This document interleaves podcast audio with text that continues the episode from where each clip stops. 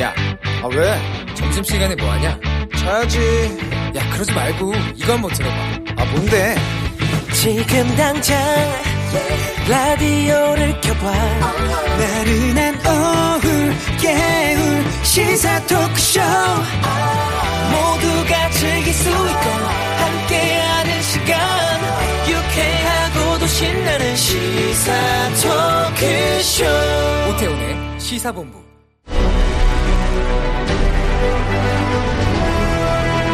김철민의 본부 뉴스.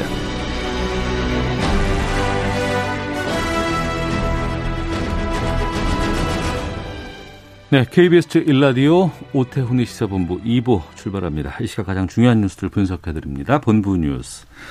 뉴스의 핵심을 짚어주시는 분입니다. 케이비에스 보도본부의 아이언민, 김철민 해설위원과 함께합니다. 어서 오세요. 네, 안녕하세요. 김철민입니다.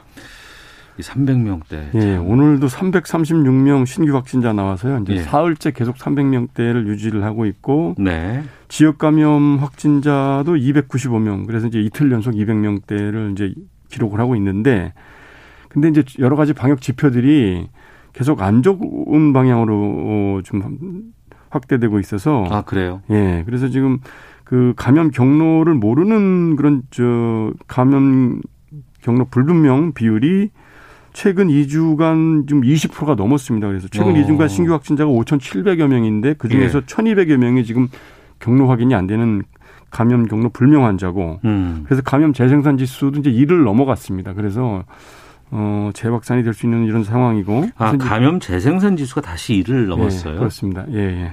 어. 그래서 지금 이제 지난번에 방역 수칙 이 주 연장하면서 설 연휴 때도 오 인 이상 사적 모임 금지를 계속 적용을 한다. 이제 이렇게 한 이유가 뭐냐면 네. 가족 간 감염이 계속 이제 늘어나고 있는 상황이거든요. 그래서 음, 멀리 떨어져 있는 가족들이 모일 때 예. 어, 그중에 한 명이라도 어디선가 그렇죠. 알 수 없는 감염이 예. 이루어졌다 그러면은 예. 확산이 커질 수 그 있죠. 그 위험 지수가 지난해 추석 때보다 더 높다는 겁니다. 그래서 네. 그 가족 간 전파를 통한 감염이 많은 수치를 차지하고 있어서 작년 추석 때보다 감염 위험성이 더 높다 이렇게 방역 당국이 판단을 하고 있고 예. 그래서 이제 직계 가족이라 하더라도 주거지가 다르면 다섯 명 음. 이상 좀 모이지 말아 달라 이렇게 이제 당부를 한 겁니다. 그래서 그 지금 이제 꼭 다음 달 초면 다 각급 학교들 개학을 하는데 차질 없이 네. 개학을 하고 또 백신 접종 작업도 차질 없이 진행을 하려면 이번 연휴 때 최대한 이동 자제를 해달라 이렇게 또 거듭 오늘 당부를 했습니다. 네. 예. 우선 이번 주 추이 보고 또 다시 뭐 결정할 수 있다고는 하니까 예. 우선은 그냥 최대한 방역 수칙 잘 지키고 예. 예, 거리두기 하는 거. 예, 국민들께서 굉장히 피로도가 높아진 게 이게 참 큰 문제긴 문제입니다. 그러네요. 예. 예. 아, 이런 상황에서 이거 설 차례상 이거 비용 알려드려야죠. 예예. 예, 예. 뭐 설 차례는 뭐 안 지낼 수가 없죠. 그래서 오늘 그 올해 차례상 비용을 이제 소상공인 시장진흥공단 측에서 이제 조사해서 발표를 했는데, 네. 그 대형마트보다 재래시장을 이용하면 설 차례상 차리는 비용이 이십 퍼센트 정도 더 어, 저렴하다 이런 결과를 내놨습니다. 그래서 그 소상공인진흥공단이 전통시장 삼십칠 군데, 대형마트 삼십칠 군데를 대상으로 해서 설 이제 제수용품 이십칠 개 품목 가격을 비교를 했더니 네. 사 인용 기준으로 볼 때 전통시장은 평균 이십오만 원 정도, 음. 대형마트는 삼십이만 원 정도 해서 약 이십일 점 사 퍼센트, 그러니까 육만 팔천 원 정도가 더 쌌다 이렇게 이제 발표를 했고요. 품목별로 보면 채소류는 절반 정도 저, 재래시장이 더 저렴했고 수산물은 이십육 퍼센트, 육류는 이십오 퍼센트 이상 그 재래시장이 더 저렴했다 이런 결과를 발표했습니다. 네.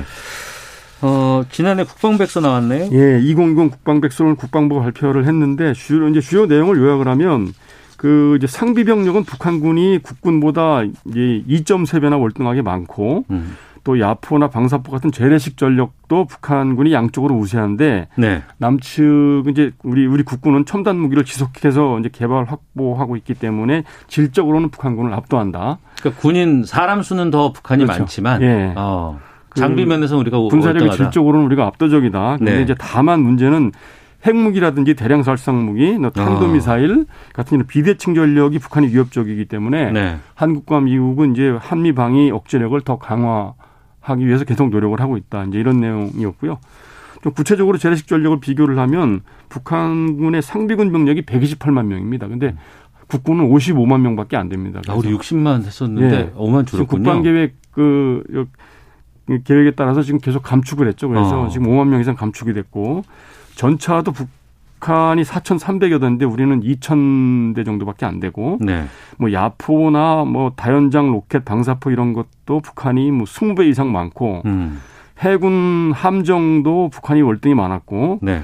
근데 공군 전투기도 북한이 이제 훨씬 더 많았는데 이제 다만 한국 공군은 에프 삼십오 에이라든지 에프 십오 케이라든지 케이에프 십육이라든지 이런 그 북한보다 한 세대 이상 앞서는 첨단 기종을 보유하고 있기 때문에 음. 이 감시나 정찰, 그다음에 원거리 정밀 타격 이런 그 질적인 면에서 이제 압도적인 우위를 갖고 있는 걸 평가가 됐습니다. 그래서 네. 말씀드린 대로 질적인 측면에서 볼 때 군사력은 이제 압도를 이제 국군들이 하고 있는데 이제 위협적인 게 이제 비대칭 전력. 그래서 음. 핵무기, 대량살상무기, 잠수함, 그다음에 특수전 무대 이런 것들이 굉장히 이제 북한이 집중을 하고 있기 때문에 네. 한미 양국이 이제 맞춤형 억제 전략. 특히 음. 핵무기는 이제 위협 단계부터 실제 사용 단계까지 상황별로 다 이제 이행 가능한 군사적인 비군사적인 여러 가지 대응 조치들을 지금 한미 양국이 발전시키고 있다. 이제 이렇게 네. 평가를 했습니다. 음. 조두순 부부가 복지급여 심사 통과해서 월 백이십만 원 수령한다고요? 예, 예, 이제 안산시에서 밝힌 내용인데요. 조두순 이제 아동성범죄로 복역을 하고 지난 연말에 출소를 했지 않습니까? 근데 출소한 지 닷새 만에 안산시에다가 이제 그 기초연금하고 기초생활보장급여 신청을 했습니다. 예. 기초연금은 이제 만 육십오 세 이상 노인이면 받을 수 있는 거고 기초생활보장급여도 이제 일정 급여 수준 이하면은 이제 자동적으로 지급을 받는 거 아닙니까? 그래서 그 안산시가 자격을 심사를 했더니 이게 결격 사유가 없었던 겁니다. 그래서 어. 통과를 시켰고 예. 그래서 지난달부터 이제 기초연금 삼십만 원, 이 인 기준으로 생계급여 육십이만 원, 주거급여 이십육만 원 이렇게 해서 이제 매달 총 백이십만 원씩 그 복지급여를 이제 받고 있는 겁니다. 그래서 네. 안산시 측에 문의를 했더니 이 기초연금이나 기초생활보장 수급자 뭐 생계급여 이런 거는 관련법 기준에 충족이 되면 안 줄 수가 없는 상황이다. 그런데 음. 이제 조두순은 만 육십오 세가 넘어서 근로능력이 없는 상황이고 네. 또 배우자도 만성질환이나 취업에 어려움을 호소하고 있고 또 본인들 소유 주택이 없어서 그 복지급여 지급 대상 심사를 해보니까 배제할 사유를 발견되지 못, 못했다. 이렇게 해서 음. 결국은 이제 심사를 통과했고 지난달부터 복지급여를 받는 걸로 확인됐습니다. 그래서 이런 사실이 알려지니까 이제 청와대 국민청원 게시판에 네. 조두순에게 기초생활수급지원금 주지 말자 뭐 이런 이제 청원 글이 올라왔고 현재 육만 명 이상 동의를 하고 있는 그런 상황입니다. 네, 하나만 좀 짧게 보겠습니다. 예, 예. 그 배달하시는 예. 분들, 배달원들의 인권 무시하고 뭐 이런 아파트가 있는데 예. 인권이 진정이 나왔네요. 어제 이제 배달 종사자 노조인 라이더 유니온에서 인권위에 진정을 한번 냈는데 오늘 또 네. 그 민주노총 서비스 일반 노동조합 배달 서비스 지부 이제 노조원들이 국가인권위 앞에서 기자회견을 하고 또 이제 진정을 하고 인권위에 이제 진정서 제출을 했습니다. 그래서 내용은 뭐냐면 네. 그 서울의 이제 일부 고급 아파트나 빌딩에서 오토바이 배달원들한테 헬멧을 벗도록 강요하고 화물용 엘리베이터를 이용을 하도록 이렇게 하고 있다는 겁니다. 그 이유가 뭐냐면 사람이 타는데 화물용 엘리베이터 거주자들 안전을 위해서 어. 그리고 음식 냄새가 나고 이러니까 이 뭐 헬멧을 쓰고 테러를 할 수도 있고 네. 또 이제 저, 저, 저 일반 엘리베이터에서는 음식 냄새가 나고 그러니까. 어, 이제 거주자 안전이라든지 음식 냄새 배제 이런 이유로 해서 배달원들은 헬멧을 벗어라. 네. 심지어는 뭐 패딩을 입고 있으면 패딩 안에 흉기를 소지할 수 있으니까 패딩도 벗어라. 이렇게 하고 있고. 그거 실은 밑에 가서 받아 먹으면 되잖아요. 근데 그, 그건 아니고요. 배달을 그렇게 이제 배달원들한테 배달을 할 때 아. 그렇게 하도록 하는 곳이 이제 주로 그 서울 아파트 이제 칠십육 군데가 이제 적시가 됐는데 강남구가 서른두 군데, 네. 서초구가 열일곱 군데 이랬고요. 그 다음에 음. 빌딩도 일곱 군데가 이제 적시가 돼 있는데 주로 용산구나 중구에 위치한 대기업 본사 네. 빌딩들 그다음에 여의도하고 명동의 복합 쇼핑몰 이런 데가 이제 적시가 됐습니다. 알겠습니다. 인권위에서 네. 어떤 결정 내리는지 보죠. 예. 예. 케이비에스 보도본부의 김철민 해설위원과 함께했습니다. 고맙습니다. 네, 고맙습니다.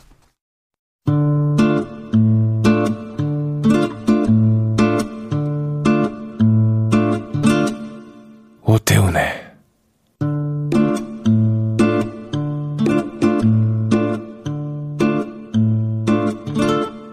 시사본부. 네, 한 시 십 분 향하고 있습니다. 시사본부는 청취자 여러분들의 참여 기다리고 있습니다. 샵 구칠삼공으로 의견 주시면 되고요. 짧은 문자 오십 원, 긴 문자 백 원, 어플리케이션 콩은 무료입니다. 팟캐스트와 콩, 케이비에스 홈페이지를 통해서 시사본부 다시 들으실 수 있습니다. 유튜브를 통해서도 만나실 수 있습니다. 일라디오, 시사본부 이렇게 검색하시면 영상으로도 확인하실 수 있습니다. 오늘 화요일입니다. 어, 현직 여야 의원과 함께하는 시간이죠. 정치와투. 더불어민주당 김성환 의원 나오셨습니다. 안녕하십니까? 네, 안녕하세요. 김성환입니다. 네, 국민의힘 조해진 의원도 함께하십니다. 안녕하십니까? 네, 반갑습니다. 조해진입니다. 네, 이월 임시국회 시작됐죠? 예. 네. 예, 오늘 어, 이낙연 민주당 대표 어, 교섭단체 대표 연설 있었고 내일은 국민의힘이 예. 하게 되고요. 네. 예. 아무래도 보궐선거 앞두고 이제 시작되는 임시국회라서 많은 뭐 의원들께서 활동도 좀 클 것 같고 관심도 높아질 것 같습니다. 이럴 때 의원님들께서는 꼭 내가 이 법만큼은 꼭 좀 해봐야 되겠다라는 것들 있잖아요. 어떤 것들도 두 분께서도 준비하시는 거 있을 것 같은데. 예. 김성환 의원님. 예. 네, 아무래도 우리 당은 이번에 그 소위 상생연대 삼법이라고 하는 그 자영업 손실 보상, 아, 예, 예, 네, 예. 그리고 협력 이익 공유제법 그리고 사회연대 기금법 이 요 법안 이제 처리하는 것하고요. 음. 또 여야가 이제 대체로 합의해 가고 있습니다만 가덕도 신공항 특별법도 이 처리를 해야 되고. 네. 저 개인적으로는 제가 이제 탄소중립 특별위원회 실행위원장을 맡고 있는데 예. 일종의 그린 뉴딜 특별법이라고 하는 어. 기후위기 대응법. 예. 그, 그와 관련된 여러 가지, 어. 어, 입법들이 있습니다. 이제 그런 입법들을 통해서 우리 대한민국도 이제 탄소 중립으로 갈 수 있는 기반을 만들 수 있도록 하는 것. 예, 예. 이번, 이제, 이번 임시회 때 꼭 처리를 하려고 하고 있습니다. 그, 환경부 업무보고 이후에 오늘 오전에, 아니, 일부에서 홍정기 환경부 차관 오셔서 그 그린 뉴딜 관련해서 말씀하시고 가셨어요. 네. 아. 어, 환경부의 한정희 장관님이 또 특별히 관심이 많으셔서. 네. 잘 되지 않을까 싶습니다. 어, 그런가 하면 조해진 의원께서는 오늘 오전에 예. 이번 임시국회에서 낙태죄 개정안 상정하겠다는 기자회견을 열어주셨어요? 예. 그 이천십구 년도에 헌법재판소가 예. 낙태죄와 관련된 형법 일부 조항에 대해서 그 헌법 불합치 결정을 내렸습니다. 거기에 대해서 조해진 의원께서 지난번에 한번 거세게 얘기하셨잖아요. 예. 예, 예 기억납니다. 예. 예. 그 헌재의 취지는 음. 어, 저, 산모의 건강도 중요하고, 태아의 네. 생명도 중요한, 한데, 네. 기존의 형법은 태아의 생명을 보호하는데 조금 더 치중되면서 산모의 건강이나 자기결정권이 약간 좀 미흡하다. 아. 그래서 그거를 좀 균형을 잡아주라. 음. 조화로운 그런 입법을 새로 해라. 네. 그래서 작년 연말까지 입법 시한이었고, 그래서 그렇습니다. 제가 법안을 제출했는데, 그게 작년에 처리를 되지 못해가지고 음. 지금 입법 공백 상태입니다. 네. 그러니까 지금은 뭐 법적으로 보면은 낙태를 해도 이렇게 규제할 법이 없는 음. 그런 상황이어서 예. 정부안이 작년에 나왔는데 음. 정부안은 어, 헌재가 생각하는 것 또는 제가 생각하는 것에 비하면 또 거꾸로 네네. 산모의 건강이나 자기결정권에 조금 더 치중돼서 태아의 생명 보호가 조금 소홀한 측면이 있어서 아, 네. 어, 그걸 좀, 좀 더 조화롭게 균형을 잡는 법안을 제가 제출했는데 예. 이번 임시국회에서 반드시 처리되도록 알겠습니다. 김성환 의원님께도 부탁드리고요. 예. 우리 여야 의원님들께 부탁드리고 있습니다. 알겠습니다. 예. 자, 정치와 더 본격적으로 좀 시작해 보도록 하겠습니다.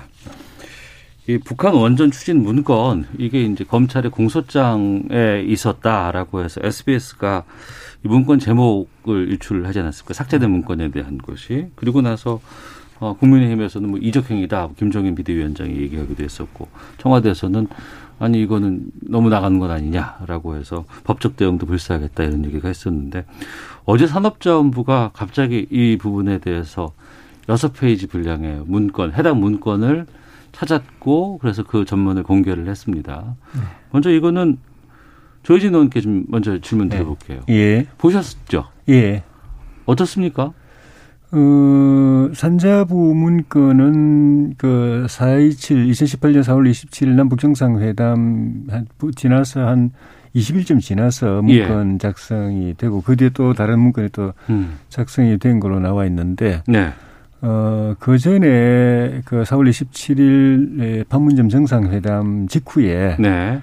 일부 언론과 이 저기 음성학 전문가들이 그 도보다리에서 문 대통령과 김정은 위원장이 대화를 나눈 배석자 없이 대화를 나눈 내용 중에 입술을 분석했다고 하더라고요. 예, 예, 예, 예. 그렇죠. 입 모양, 예, 예. 그걸 통해서 이제 음성을 추출해 예. 추출해내는 거죠. 예, 예.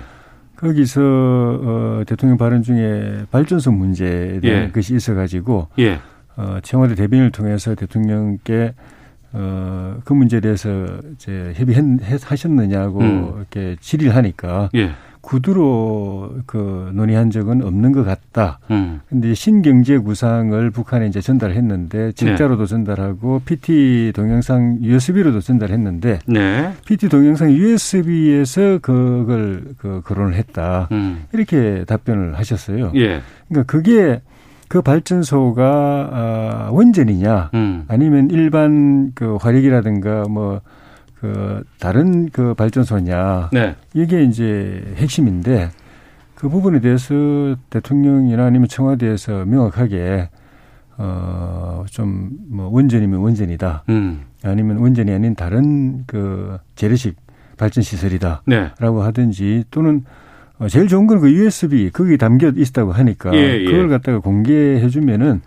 제일 좋죠. 만약에 그게 대통령께서 말씀하신 게 원전이면은 아. 산업자, 산업부 저, 저 자료는 예. 그 전후 과정에서 이게 지시가 내려가고 아. 그다음에 만들어지고 다시 알겠습니다. 청와대 보고되고 이랬을 가능성이 있는 거죠. 그러면은 그 산업부 문건은 공개가 됐지만 예. 그거 말고 예.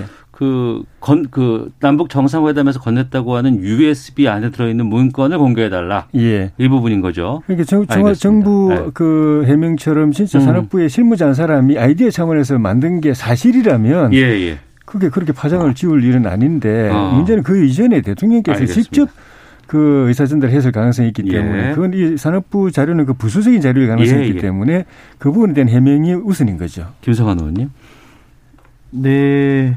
그, 뭐, 청와대에서도 너무, 너무 철진한 색깔로 얘기하는 거 아니냐. 오늘 이낙연 대표도 야당이 선을 넘었다 이렇게 표현을 하는데, 그, 김종인 비대위원장께서 왜 한국은 탈원전 한다고 하면서 북한에는 몰래 원전 지어주려고 하냐. 유에스비까지 넘겨가면서 그거는 이적행위 아니야 이렇게 표현했는데 저는 적어도 공당의 대표면 그 전후 사정을 충분히 확인해 보고 그리고 나서 합리적 추론이 있을 때 그 물론 그런 문제 제기를 하는 게 맞다라고 네. 보는데 정말로 무책임한 소위 어 일종의 부품 공, 공세를 한 거잖아요. 뭐 그러니까 이제 산업부가 그 마침 다른 어, 그 부서 컴퓨터에 들어있던 자료를 공개를 한 거고요. 그 공개 내용에 따르더라도 이거는 정부의 공식 입장이 아니다. 그리고 여러 가지 전제들이 이제 걸려 있어서 누가 보더라도 이게 무슨 청와대 지시로 작성된 자료로 보이지 않습니다. 저도 청와대 근무를 해봐서 압니다만 그 이미 이제 사실관계는 좀 충분히 해명이 된 것 같고 또 우리 조해진 의원님 말씀하신 대로 그 유에스비에는 어, 화력발전소와 재생에너지 관련한 내용이 담겨 있다는 건데 네. 저도 마음 같아서는 그 유에스비 자료 뭐 밝히면 될 텐데 예. 그건 아무래도 이제 외교 간에 어. 양국 정상 간에 주고받은 거라 그런 이제 관례가 있는 거지 않습니까? 그 그러니까 그 내용도 충분히 얘기를 했고 음. 또 중간에 이제 청와대 관계자나 통일부 장관 등등이 당시에 그 남북 정상 간의 대화나 그 관련한 자료나 이걸 전부 뒤져봐도 원전에 원자도 없었다는 거 아닙니까? 그런데 마치 무슨 일종의 이중 배발, 배반적인 행동을 했, 한 것처럼 네. 그러니까 남쪽에서는 탈원전하고 왜 북쪽에는 몰래 원전 지어주는 것을 마치 사실인 것처럼 음. 그래서 이적 행위를 한 것처럼 그렇게 표현하는 것 자체는 정말 안 맞는 얘기이죠. 저는 그런 면에서 우선 이, 이 문제에 관해서 경솔하게 발언한 것에 대해서는 김종인 대표가 우선 사과부터 하고 네. 그리고 어, 뭐 필요하면 뭐, 뭐 추가적으로 확인할 게 있으면 확인해야 되는데, 이미 저희 당에서 확인하거나 청와대에서 확인한 바 실제로 원전과 관련해서는 지어주기로 약속하거나 혹은 검토하거나 음. 이런 것 자체가 없다는 거 아닙니까? 네. 그런 부분에 대해서는 좀 너무 무책임한 소위 부품 공세를 안 하시는 게 지금 지금 철이 많이 지나서 이제는 그게 사실은 국민들한테 잘 어. 소구력도 없고요. 그런 걸 좀 감안해서 하시면 어떨까 싶습니다. 조해진 의원님. 어, 유에스비만 보여주시면 됩니다. 그러니까 이 남북 정상 간의 예. 예, 예. 기밀 사항, 이제 청와대 아. 여권 표현들 하면 국가 기밀이기 때문에 공개 예, 안 된다고 그러셨는데 예. 전체를 다 보여주실 필요도 없습니다. 아. 그러니까 신경제 구상이기 때문에 사실 뭐 외교, 안보, 예. 국가 기밀은 되게 외교, 안보, 군사, 음. 뭐 국방 이런 것들인데 정보 네. 이런 쪽들인데 어, 그런 내용이 아니거든요. 신경제 구상이기 때문에 음. 그것도 전체를 다 보여줄 필요도 없고 피티 네. 자료, 피티를 한 동영상 자료니까 아. 그 딱 그 신경제 구상 그 아이템마다 이제 피티가 있을 것 아닙니까? 예, 예. 그 가운데서도 발전 시설 지원 아. 관련은 그것만 딱 보여주면 됩니다. 그리고 아. 다 공개하기 싫으면 예. 여야 원내대표들만 봐도 됩니다. 진위만 예. 확인하면 되니까. 어. 그걸 뭐 내용을 다 공개할 필요는 없고 사실이면은 예. 공개하고 사실이 아니면은 어. 뭐 아니라고 이렇게 딱 이제 야당 대표도 인정해버리면 되는 거니까. 아, 보고 나서 인정하면 된다. 보고만 보면 되거든요. 예, 예. 여야 한 대표가 나와야지 한 사람씩 사실 확인만 하면 되는데 어. 그걸 안 보여준다면은 계속 의심이 강화될 수밖에 없습니다. 안 보여줄 어. 이유가 없기 때문에 예. 또 대통령께서도 참 말씀하시는 거 보면은. 그 여당에서 계속 이제 색깔론 이야기하는데 음.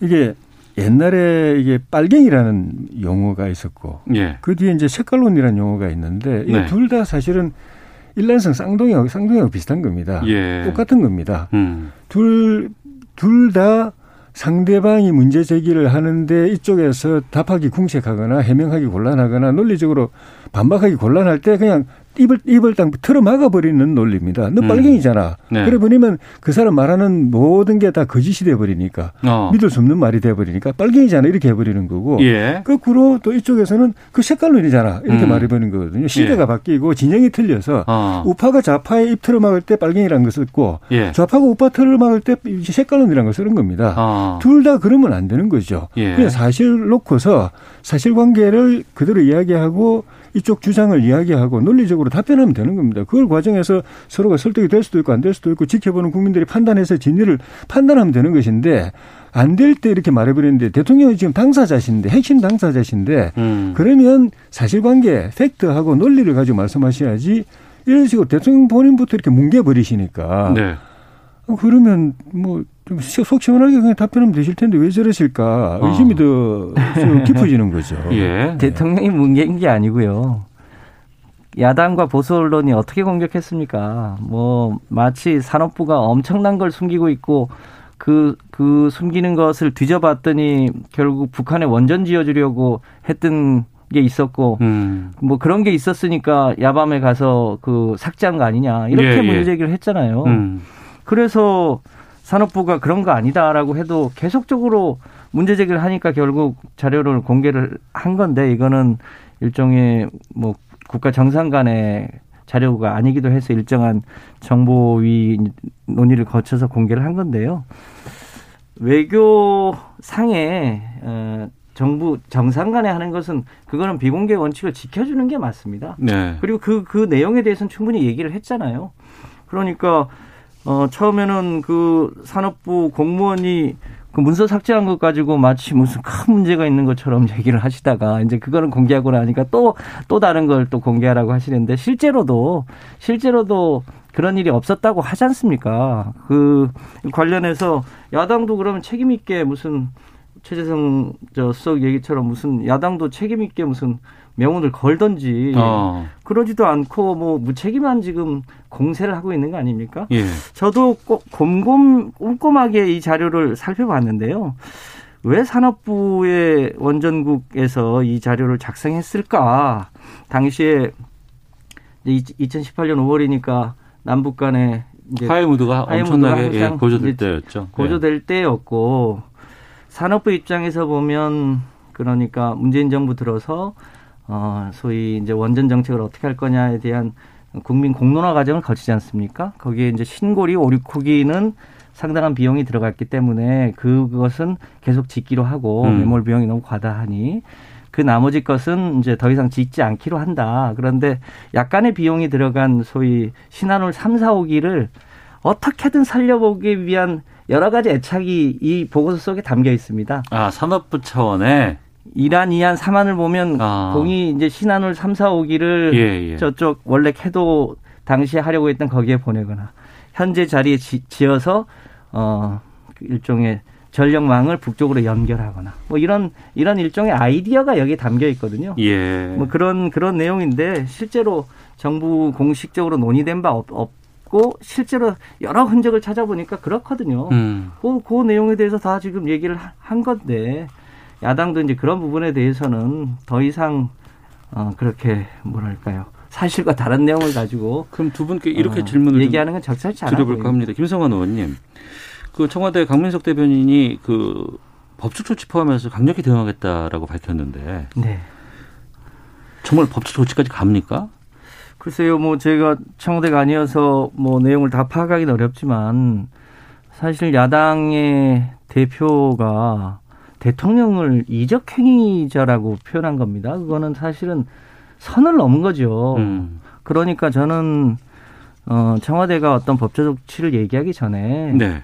저는 김종인 대표가 그 부분에 대해서 우선 사과하는 게 먼저 아닌가 싶습니다. 음. 그, 그 후에 뭐 또 다른 걸 검토할 수 있을지 모르겠으나 일종의 예전으로 보면 이게 국가 원수 모독에 해당되는 거거든요. 그렇지 않습니까? 대통령이 일종의 여러 가지 남북 정상 간의 내용에 대해서 그것을 어, 구체적인 근거도 없이 이적행위자라고 하는 게 말이 됩니까? 네. 그 오히려 그런, 그런 것부터 좀 바로잡을 필요가 있는 거죠. 조해진 의원님. 남북 관계는 양면이 있지 않습니까? 예. 동족이고, 음. 또 통일해서 나중에 합쳐야 될 대상이고, 네. 그 중간 과정에서 서로 화해, 협력, 공존하고 공동 번영해야 될 그 방법을 모색해야 될 대상이고, 음. 또 한편으로는 육이오를 통해서 우리를 침공하고, 네. 이 땅을 초토화시켰던 음. 이 땅의 시대의 착오적인 공산정권을 수립하려고 했던 그쪽 편이고 예. 그 이후에도 계속 도발해오고 있고 남한적화 통일이라는 걸 국시를 음. 한 번도 포기하지 않고 국가의 북한이라는 나라의 존립 근거로 삼 목적 이유로 존재 이유로 삼고 있는 나라고 네. 계속 핵개발하고 최근 지난번에 그 팔 차 노동당 전당대회에서 김정은, 김정은 위원장이 남한을 겨냥한 전술핵도 거의 완성 단계로 지금 박차를 가하고 있고 미사일 시, 떨어뜨릴 미사일 쏠 미사일도 지금 이제 그리 그 거의 완성 단계에 있고 예. 그 핵 무력을 앞세워서 적화 통일 앞당기겠다고 이야기하고 있는 그그 그 측면은 적입니다. 음. 그것도 주적입니다. 네. 잠재적인 적은 뭐 러시아도 있고 중국도 있지만 주적인 겁니다. 그러니까 이쪽 면일 때와 저쪽 면일 때 우리의 대처하는 방식과 또 성격이 틀려지는데 후자의 전제 그, 그 그런 이제 주적인 측면을 측면에서 거꾸로 우리가 그 핵 개발하는데 핵을 그 원전 형태로 지원한다라고 음. 하는 건 그거는 이적 행위인 거죠. 공동 번영 행위가 아니고 네. 분명히 달라지는 겁니다.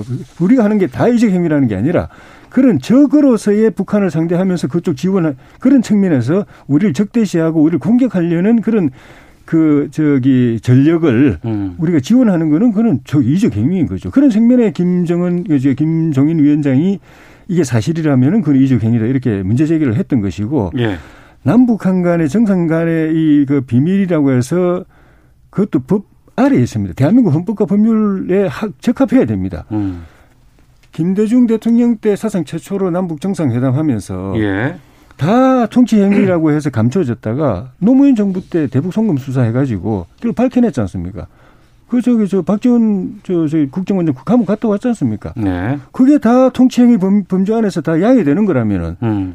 정상 간에 공개하면 안 된다고 그러면 그런데 노무현 정부 때 그런 일이 있으면 안 되죠. 알겠습니다. 그런 측면에서 청와대가 만약에 김종인 위원장을 고발한다면은 고발하고 음. 그 대신 청와대 그 검찰에다가 신속하게 진실 규명하라고 이야기해주고 예. 그리고 사실 규명하는 데 있어 가지고 유에스비를 포함해서 협조할까 전폭적으로 협조하겠다고 이야기해주고 어. 그렇게 하면 저는 좀 이, 이게 빨리 저는 저 해소가 될 수 있다고 봅니다. 예. 그 당시 이천십팔 년 초에 남북이 이제 화해 무드가 있을 때.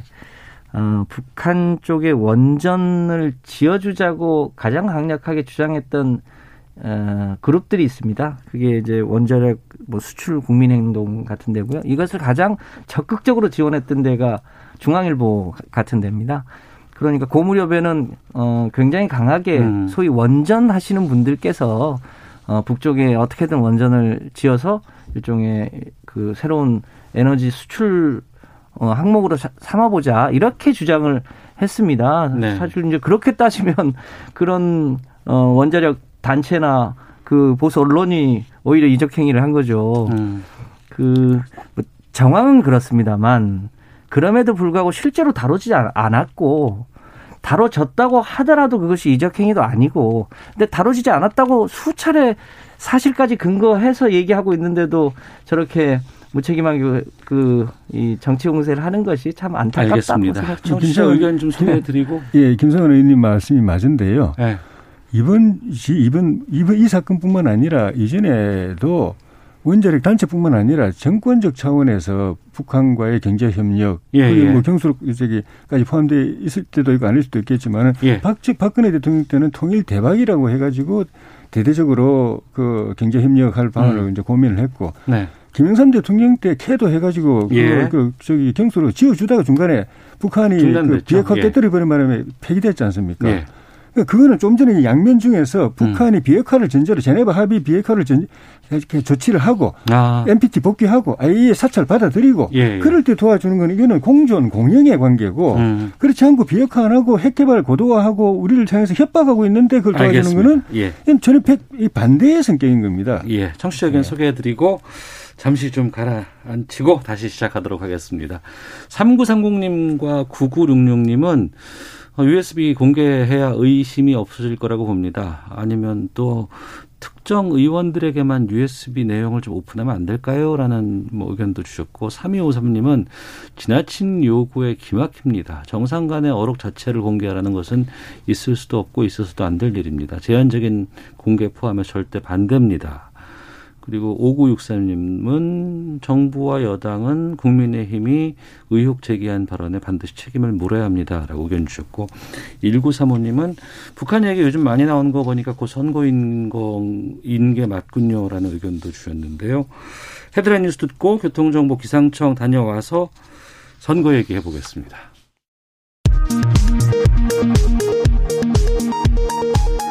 양승태 대법원장 시절 사법농단에 연루된 혐의를 받는 임성근 부장판사에 대한 탄핵소추안이 오늘 국회 본회의에 보고됐습니다. 오는 사일 표결이 진행될 예정입니다. 대법원은 국회에서 임성근 부산고법 부장판사 탄핵을 추진하는 것과 관련해 현 상황을 엄중하게 인식하고 있다고 밝혔습니다. 탄핵 절차 관련 구체적인 입장은 밝히지 않았습니다. 서울시가 소상공인 긴급자금에 일조 원을 추가 투입합니다.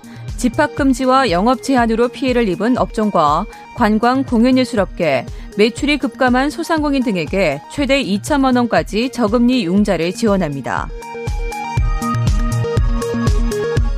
토니 블링컨 미국 국무장관은 조 바이든 행정부가 대북 정책을 전반적으로 다시 살펴보고 있다는 입장을 재확인하면서 제재와 외교적 인센티브를 언급했습니다.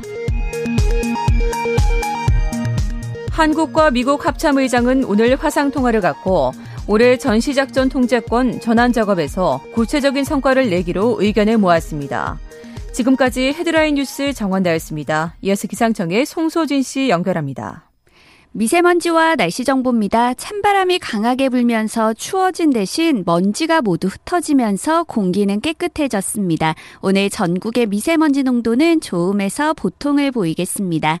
한낮이지만 지금 기온이 영하권인 곳이 많은데요. 오늘 예상 낮 최고 기온은 서울이 영하 삼도, 광주 이도, 대구 삼도 등으로 어제 낮보다 십도 안팎 낮겠습니다.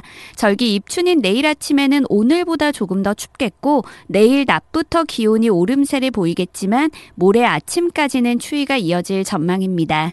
지금은 하늘이 맑은데 앞으로 서쪽 지역은 차차 흐려지겠고요. 저녁부터 내일 새벽 사이에 경기 남서부와 충남, 전북 지역에는 일에서 삼 센티미터 정도의 눈이 내릴 전망입니다. 한편 내일 저녁부터 모레 새벽 사이에는 전국에 눈 소식이 있는데요. 중부지방을 중심으로 많은 눈이 올 가능성이 있어 주의하셔야겠습니다. 현재 서울의 기온은 영하 사 점 사 도입니다. 미세먼지와 날씨 정보였습니다. 이어서 이 시각 교통 상황을 케이비에스 교통정보센터 공인혜 씨가 전해드립니다. 네, 이 시각 교통정보입니다. 출발 전 감안한 예상 도착 시간보다 도로 위에서 보내는 시간이 갑자기 늘어날 때는 앞선 도로에서 사고가 발생한 경우가 많은데요.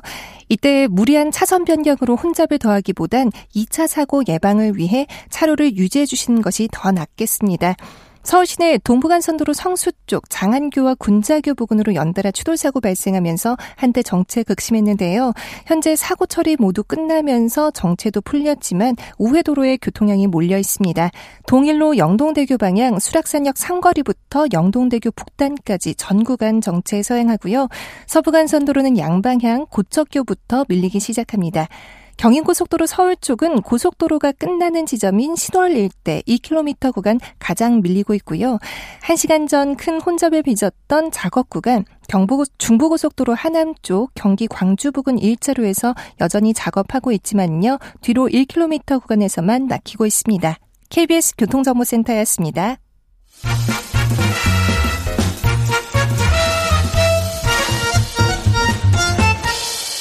오태훈의 시사본부.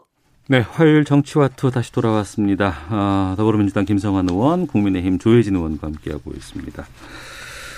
자, 사월 칠일 어, 서울, 부산 보궐선거 이제 뭐 두 달 앞으로 다가왔습니다. 어, 부산을 국민의힘 김종인 위원장이 찾았습니다. 어, 가덕도 신공항 사업 적극적으로 지지한다, 지지하겠다. 예. 거기다 하나 얹어서 한일 해저터널 건설도 하겠다. 이렇게 발표를 했습니다. 김성환 의원, 이 국민의힘 유부산 프로젝트 어떻게 들으셨어요? 글쎄요. 가덕도 신공항 특별법 찬성하는 거야 뭐 부산 시민의 여망이기도 하고 저도 현장을 가봤더니 어, 실제로 꼭 필요한 일인 것 같아서 뭐 그것까지는 좋은 일인데 한일 해저 터널은 조금 생각을 해봐야 되는데요. 이게 뭐 잘 아시겠지만 역사적으로 볼 때 일본이 섬나라여서 네. 어떻게든 소위 대륙 진출을 하는 게 그 나라의 소망이었고 그것 때문에 임진왜란도 있었고 우리나라가 식민지도 경험하고 이 차 세계대전까지 그, 그 대륙으로 진출하려고 하는 그 야욕 때문에 어, 우리나라가 얼마나 곤욕을 치렀습니까? 그런데 만약에 한일 해저터널을 뚫게 되면 거기에 들어가는 비용은 뭐 그렇다 치더라도 그 부산이 갖고 있는 지리적 특성이 일종의 어 일종의 동아시아의 일종의 시작 지점이잖아요. 네. 그런데 만약에 한일 해저터널이 뚫리게 되면 여기는 이제 시작 지점이 아니라 이제 통과 지점이 되는 거죠. 근데 음. 그런 면에서 보면 어 우리도 뭐 해저터널이 뚫리면 일본으로 가는 게 조금 더 편리해지겠지만 우리가 얻는 이익이 예컨대 한 오 퍼센트, 십 퍼센트라면 아마 일본이 훨씬 더 많은 이익을 어, 얻을 것이고 네. 그 특히 부산은 시, 이 아시아의 시작 지점으로서의 역할을 거의 상실할 가능성이 높기 때문에 음. 역사적으로 보거나 경제적으로 보거나 이거는 우리에게 득보다는 실이 훨씬 크다. 그래서 네. 왜 김종인 대표가 그런 발언을 하셨을까? 좀 적절치 않은 거 아닌가? 음. 그런 생각입니다.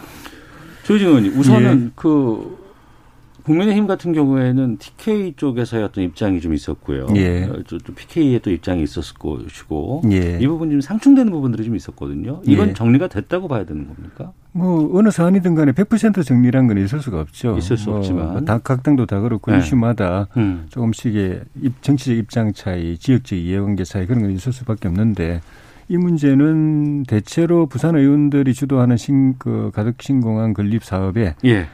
당이 지원하는 분위기, 아. 예, 그 후원하고 지지하는 분위기는 대체로 형성이 정리가 돼 있고요. 그러니까 어제 그 김종인 위원장이 직접 내려갔다는 그것만으로도 그걸 이제 그 저, 저 등에 업고 예. 이야기를 하신 거죠. 뭐 어. 혼자서 뭐 돌, 돌출적으로 말씀하신 게 아니고 어. 그리고 이제 한일 해저 터널 같은 경우에는. 예. 어, 임진왜란 때 그 일본이 중국으로 진출하기 위해서 대륙으로 진출하기 위해서 우리 땅 빌리려는 음. 명, 명분으로 그렇게 했다는 건 역사적인 사실인데 지금은 그때는 걸어서 가던 시기, 시기, 시기니까 예, 중국 예. 가려면은 네. 우리 땅 거쳐 가야 되니까 음. 벌써 한 오백 년, 육백 년 전 예, 이야기인데 지금은 전 세계에 그냥 비행기로 항만으로 그러니까 그 저기 저 저, 저, 해양, 저, 해양으로 그렇게 가는 시대이기 네. 때문에 우리를 거쳐서 중국 대륙 간다 이런 거는 야, 말이 안 되고요. 음.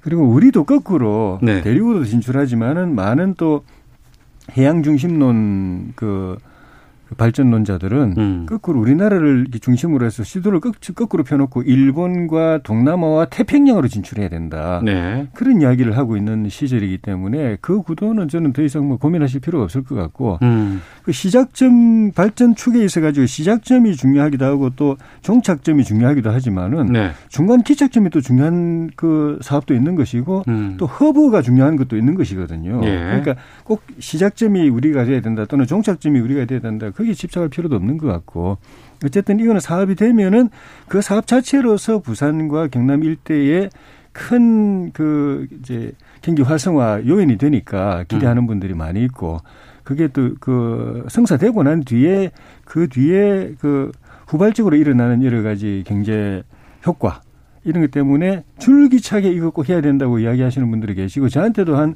이것과 관계없이 한 보름 전에 지역의 어느 교수님 만났더니. 어, 이거, 뭐, 개인 차원이나 당 차원에서 반드시 음. 꼭 이번 선거 아니라도 해야 된다. 추진해야 된다고 이야기하시는 어. 분들이 계시더라고요. 그러면은 네. 지금 부산시장 관련해서 가장 큰 이슈는 지금 가덕도 신공항 뭐 특별법이라든가 이거는 뭐 이월 임시국회에서 양 당에서 다 처리할 것 같고. 네. 그러면 이제 가덕도 신공항 건설을 넘어선 한일 해저 터널 이게 또 양쪽에서 입장이 다르기 때문에 이게 또 커다란 이슈로 좀 오를 수 있겠군요.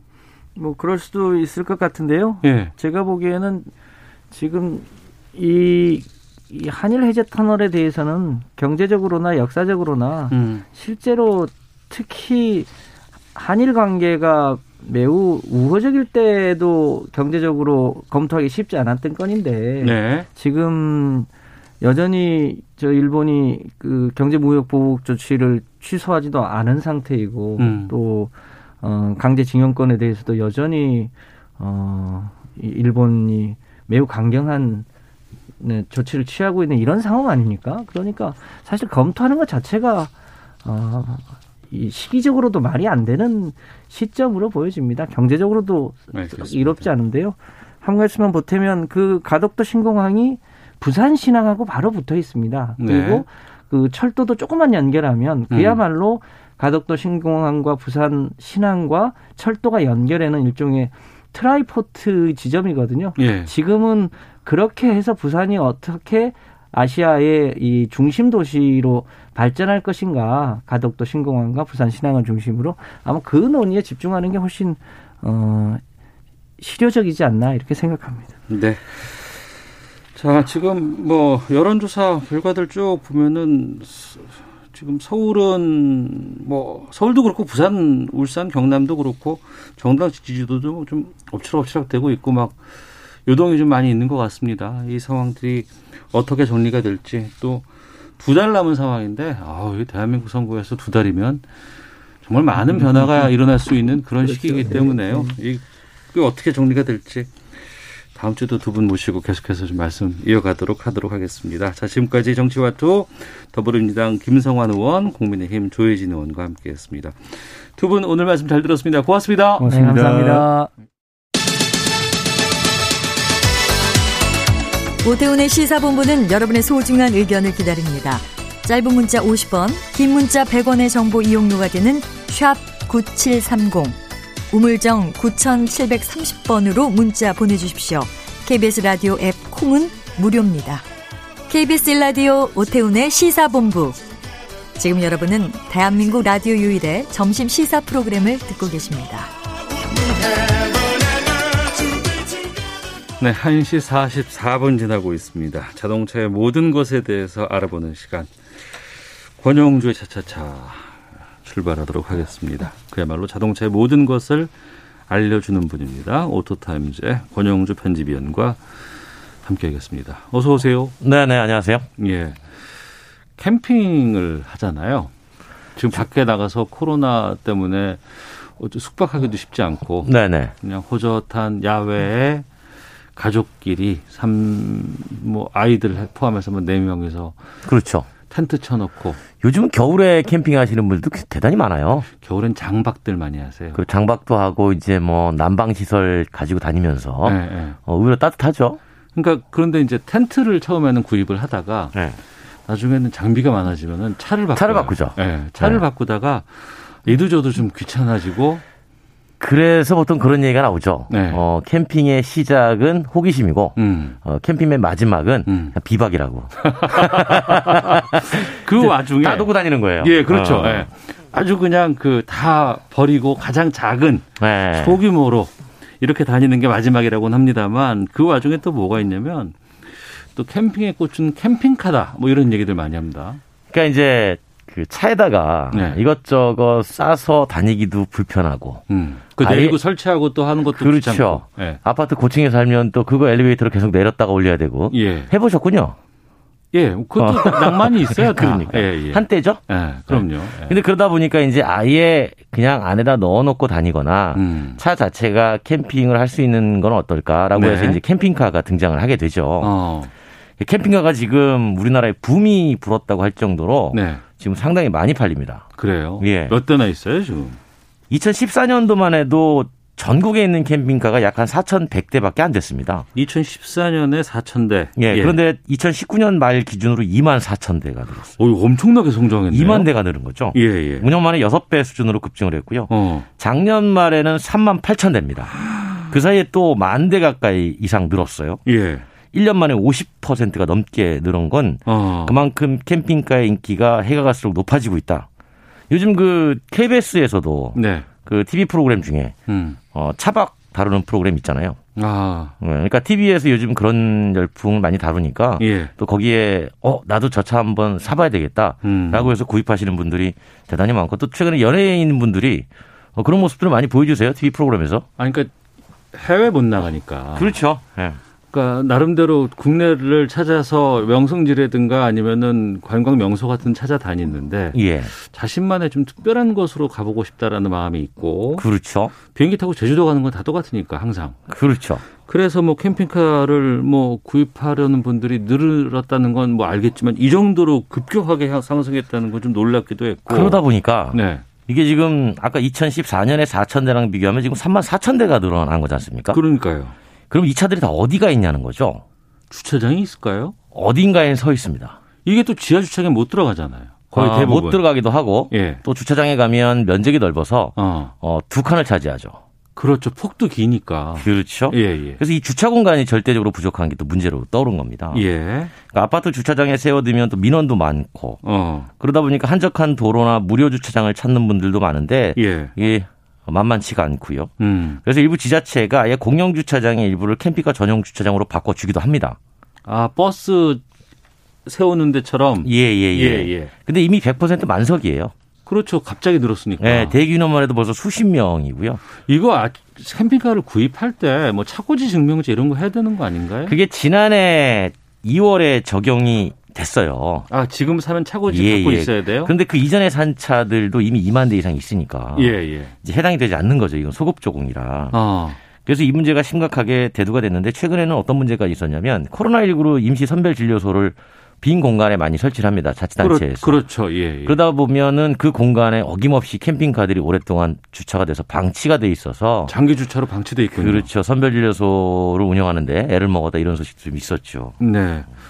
아예 캠핑카를 파는 업체들이 주차장 운영까지도 한다고? 이건 뭐 무슨 얘기예요? 그러니까 이제 세워둘 곳이 없으니까, 어, 판매업체들이 주차 공간 확보에 뛰어드는 겁니다. 음. 이게 무슨 얘기냐면 어, 차도 팔고 네. 뭐 주차장도 빌려주는 사업인데 지금 코로나 때문에 말씀하신 것처럼 지역의 호텔이나 리조트 방문자가 많이 줄었잖아요. 네. 그러니까 거기 이제 주차장 넓지 않습니까? 음. 그 주차장을 빌리는 겁니다. 아. 네, 그렇게 하면 승용차 타고 예. 아예 그 리조트 주차장에 가서 음. 자기 차를 놓고 캠핑카로 바꿔 타고 그리고 이제 본인이 원하는 목적지로 가는 거죠. 그렇게 되면 예. 복잡하게 네네. 시내에 주차장이 없어도 어. 충분히 캠핑 생활을 즐길 수 있지 않느냐. 그래서 최근에는 일부 캠핑카를 직접 제작해서 판매한 업체들이 예. 주차장도 이렇게 장기적으로 어. 뭐 대여를 해주기도 합니다. 그 땅덩이가 큰 미국이라든가 캐나다라든가 이런 곳에서는 이런 게 참 잘 돼 있잖아요. 그리고 그렇죠. 또 이 캠핑카 규모도 어마어마하고 네. 또 탈 맛도 나는데 음. 국내에서 솔직히 주차장도 협소하고 또 그 아, 가까운데 가까운데 이 캠핑카 굳이 해야 되겠느냐라는 또 얘기도 많아요. 호텔들 리조트를 다 다 있는데 근데 음. 또 그러면서 또 이 캠핑카 나름의 매력이 있잖아요. 있기는. 있죠. 어. 어디든 갈 수 있다라는 거. 어. 예. 그리고 장비가 늘 안에 있고 예, 예. 쉽게 말하면 우리가 움직이는 이동하는 주택 개념이지 않습니까? 음. 그러니까 뭐 집도 편안한데 네. 어, 야외 생활도 좀 즐기고 싶고 어. 그럴 때 동시에 할 수 있잖아요. 불편함을 줄이면서. 근데 이게 어마어마하게 비싸다면서요. 뭐 최소 오천에서 뭐 많게는 뭐 이억 삼억짜리도 있죠. 네. 어, 일, 일부에서 뭐라고 하시는 분은 그 돈이면 호텔 가서 정말 여유롭게 자겠다 뭐 이런 분들 많이 계시긴 하더라고요. 그런 분도 계시고 네. 반면에는 차라리 호텔 리조트 안 가고 음. 근데 평생 갈 돈으로 어. 그 차 한 대 사가지고 근데 평생 돌아다닐 겁니다 라고 하는 분도 계세요. 내 차로. 예예. 예. 내 집으로. 그렇죠. 그런데 어. 이제 아까 말씀하신 것처럼 네. 어, 우리나라가 공간이 좀 협소하다 보니까 음. 캠핑카를 가지고 여기저기 아무데나 가서 네. 뭐 잠을 청하거나 아니면 거기서 취식을 하거나 음. 이런 것들이 잘 돼 있지 않아요. 네. 할 수 있는 공간이 제약돼 있다는 그렇죠. 거죠. 그럼에도 불구하고 아, 이런 입식 생활을 음. 한번 즐겨보고 싶다라는 마음이 지금 이 시장의 수요 확대로 연결이 되는 것 같습니다. 근데 그렇게 사천 대, 이천십사 년 사천 대에서 뭐 지금 거의 삼만 대, 삼만 대 이상 예. 되어 있는 상황이라 그러면 이분들이 어디서 다 숙박할 수도 있고 차박 가능하다고 하는데 그렇죠. 아무래도 경치가 좋고 한적하고 사람들이 좀 없는 곳으로 가서 쉬려고 하겠지만 이분들이 떠난 자리가 그렇게 그 주민들에게 원주민들에게 피해를 많이 준다는 얘기 들었어요. 아무래도 예. 흔적이 남죠. 어. 예, 최근에 뭐 낚시도 마찬가지잖아요. 예, 예. 그러니까 사람이 머물다가 간 자리는 어. 어떻게든 흔적이 남기 마련입니다. 원래 그 흔적을 없애야 되는 게 정상인데 예, 예.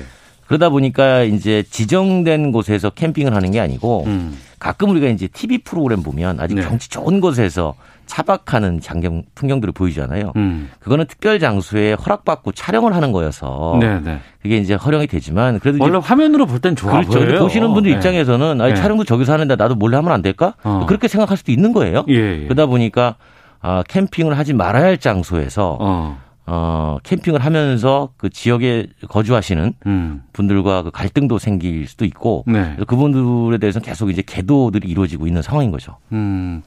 그러니까 또 무료 찾아다니면서 또 주차하지 말아야 될 때 거기서도 그냥 그렇죠. 둘 데가 없으니까. 어. 네. 그러니까 이제 그 매너가 상당히 중요합니다. 예. 네. 근데 우리가 지금 말씀하시는 거는 이제 하면 안 되는데 이제 하는 것 때문에 문제가 되는 건데 그러니까 주차해서 이용하는 거니까 주차할 때는 자신이 빌린 공간에 정확히 어, 획을 구워서 어. 그 안에서 사용을 하셔야 되고요. 간혹 보면 어, 옆에 차 안 올 수 있지 않는 거 아닌가? 음. 나 넓게 쓸래. 해가지고 네. 막 넓혀서 사용하고 음. 이런 것도 좀 자제를 해 주시고 그다음에 이제 또 문제가 되는 게 오물. 화장실 없는. 그렇죠. 아, 캠핑카에 화장실은 다 있나요? 이, 있죠. 예. 거기서 나오는 오물을 예. 아무 데에다 버리는 경우가 간혹 있어요. 그리고 또 누군가 확인하지 않는다. 그렇죠. 보이지 않는 곳에 버리면 되니까. 아, 그런 거 보면은 더 왠지 좀 해도 된다 이런. 그렇죠.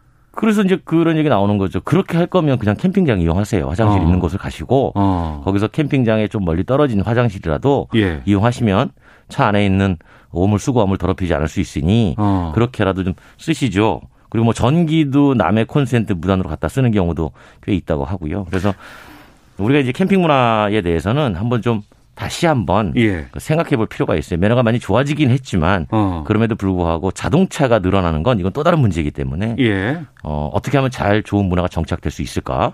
그런 거에 대한 고민도 같이 해봐야 될 때입니다. 그리고 이 고가의 캠핑카를 구입한다고 하는데 이 장비를 만드는 업체들이 다 믿을 만한 곳이에요? 어때요? 그거 잘 찾아봐야 됩니다. 특히 에이에스가 되는지. 왜냐하면 네. 대부분 캠핑카 개조업체는 인테리어 회사라고 보시면 돼요. 자동차를 만드는 건 아니잖아요. 그렇죠. 네. 네, 파워트레인이나 이쪽은 더 기존의 자동차를 이용하기 때문에 예. 인테리어에 대해서 잘 생각하시고 그 외에는 어. 그 회, 만든 회사가 파워트레인도 즉 엔진 변속기나 이런 동력계 쪽도 음. 실질적으로 에이에스가 가능한 제품이냐 음. 어, 이런 것도 잘 따져보셔야 됩니다. 간혹 해외에서 수입을 해왔는데 아예 에이에스가 안 되는 차종도 있어요. 아 그렇습니까? 예예예. 예, 예. 어. 그래서 그런 경우 특히 디젤 같은 경우에는 어, 나중에 낭패를 볼 수가 있으니까. 그러니까 대부분 캠핑카들이 보면 공간 활용이 되게 중요하잖아요. 그렇죠. 그러다 보니까 개조하는 업체들은 대부분 인테리어라고 보시면 돼요. 아, 근데 개조를 하는데 차체랑 차량은 기존에 나와 있는 모델을 쓰고. 그렇죠. 그 위에 뚜껑이라든가 이제 집을 얹어 놓는 거죠. 네. 근데 차는 한정되어 있고 용량은 다 규정에 맞게끔 되어 있는데 얻는 걸 키우고 높이고 무게를 더 넣고 하다 보니까 어떨 때 주행하다가 그런 차들을 보고 있으면 저 차가 저렇게 가다가 난리 나는 거 아니야라는 걱정되는 게 꽤 많아요. 뭐 난리까지는 아니더라도 예. 어, 상당히 그 연료 효율이 음. 상당히 떨어지죠. 네. 배출가스도 많고요. 어. 무게가 증가한다는 건 배출가스도 많으니까 저는 그래서 캠핑카도 이 배출가스에 대해서 기준을 기준을 좀 정해야 될 때가 아닌가 음. 그런 생각도 한번 해봤어요. 네. 허가받는 업체인지 확인은 가능합니까? 네, 이거는 뭐 그 국내 캠핑카의 그 자동차 등록증 네. 이게 보면 허가를 받아야만 음. 이 구조 변경 신고가 가능하도록 돼 있습니다. 그러니까 등록증을 꼭 한번 확인해 보시면 네. 이게 허가받은 업체인지 아닌지 어. 직접 체크할 수가 있습니다. 그러니까 아이들하고 각 지근거리에서 아이들이 뛰놀고 네. 그리고 이제 또 음식 같은 것들도 만들어줄 수 있는 그런 게 캠핑의 매력이거든요. 그렇죠. 네, 많이 해보셨군요. 안전, 안전하게 잘 즐기시길 부탁드리겠습니다. 또 잘 지켜주시고요. 권영주 편집위원과 함께했습니다. 고맙습니다. 감사합니다.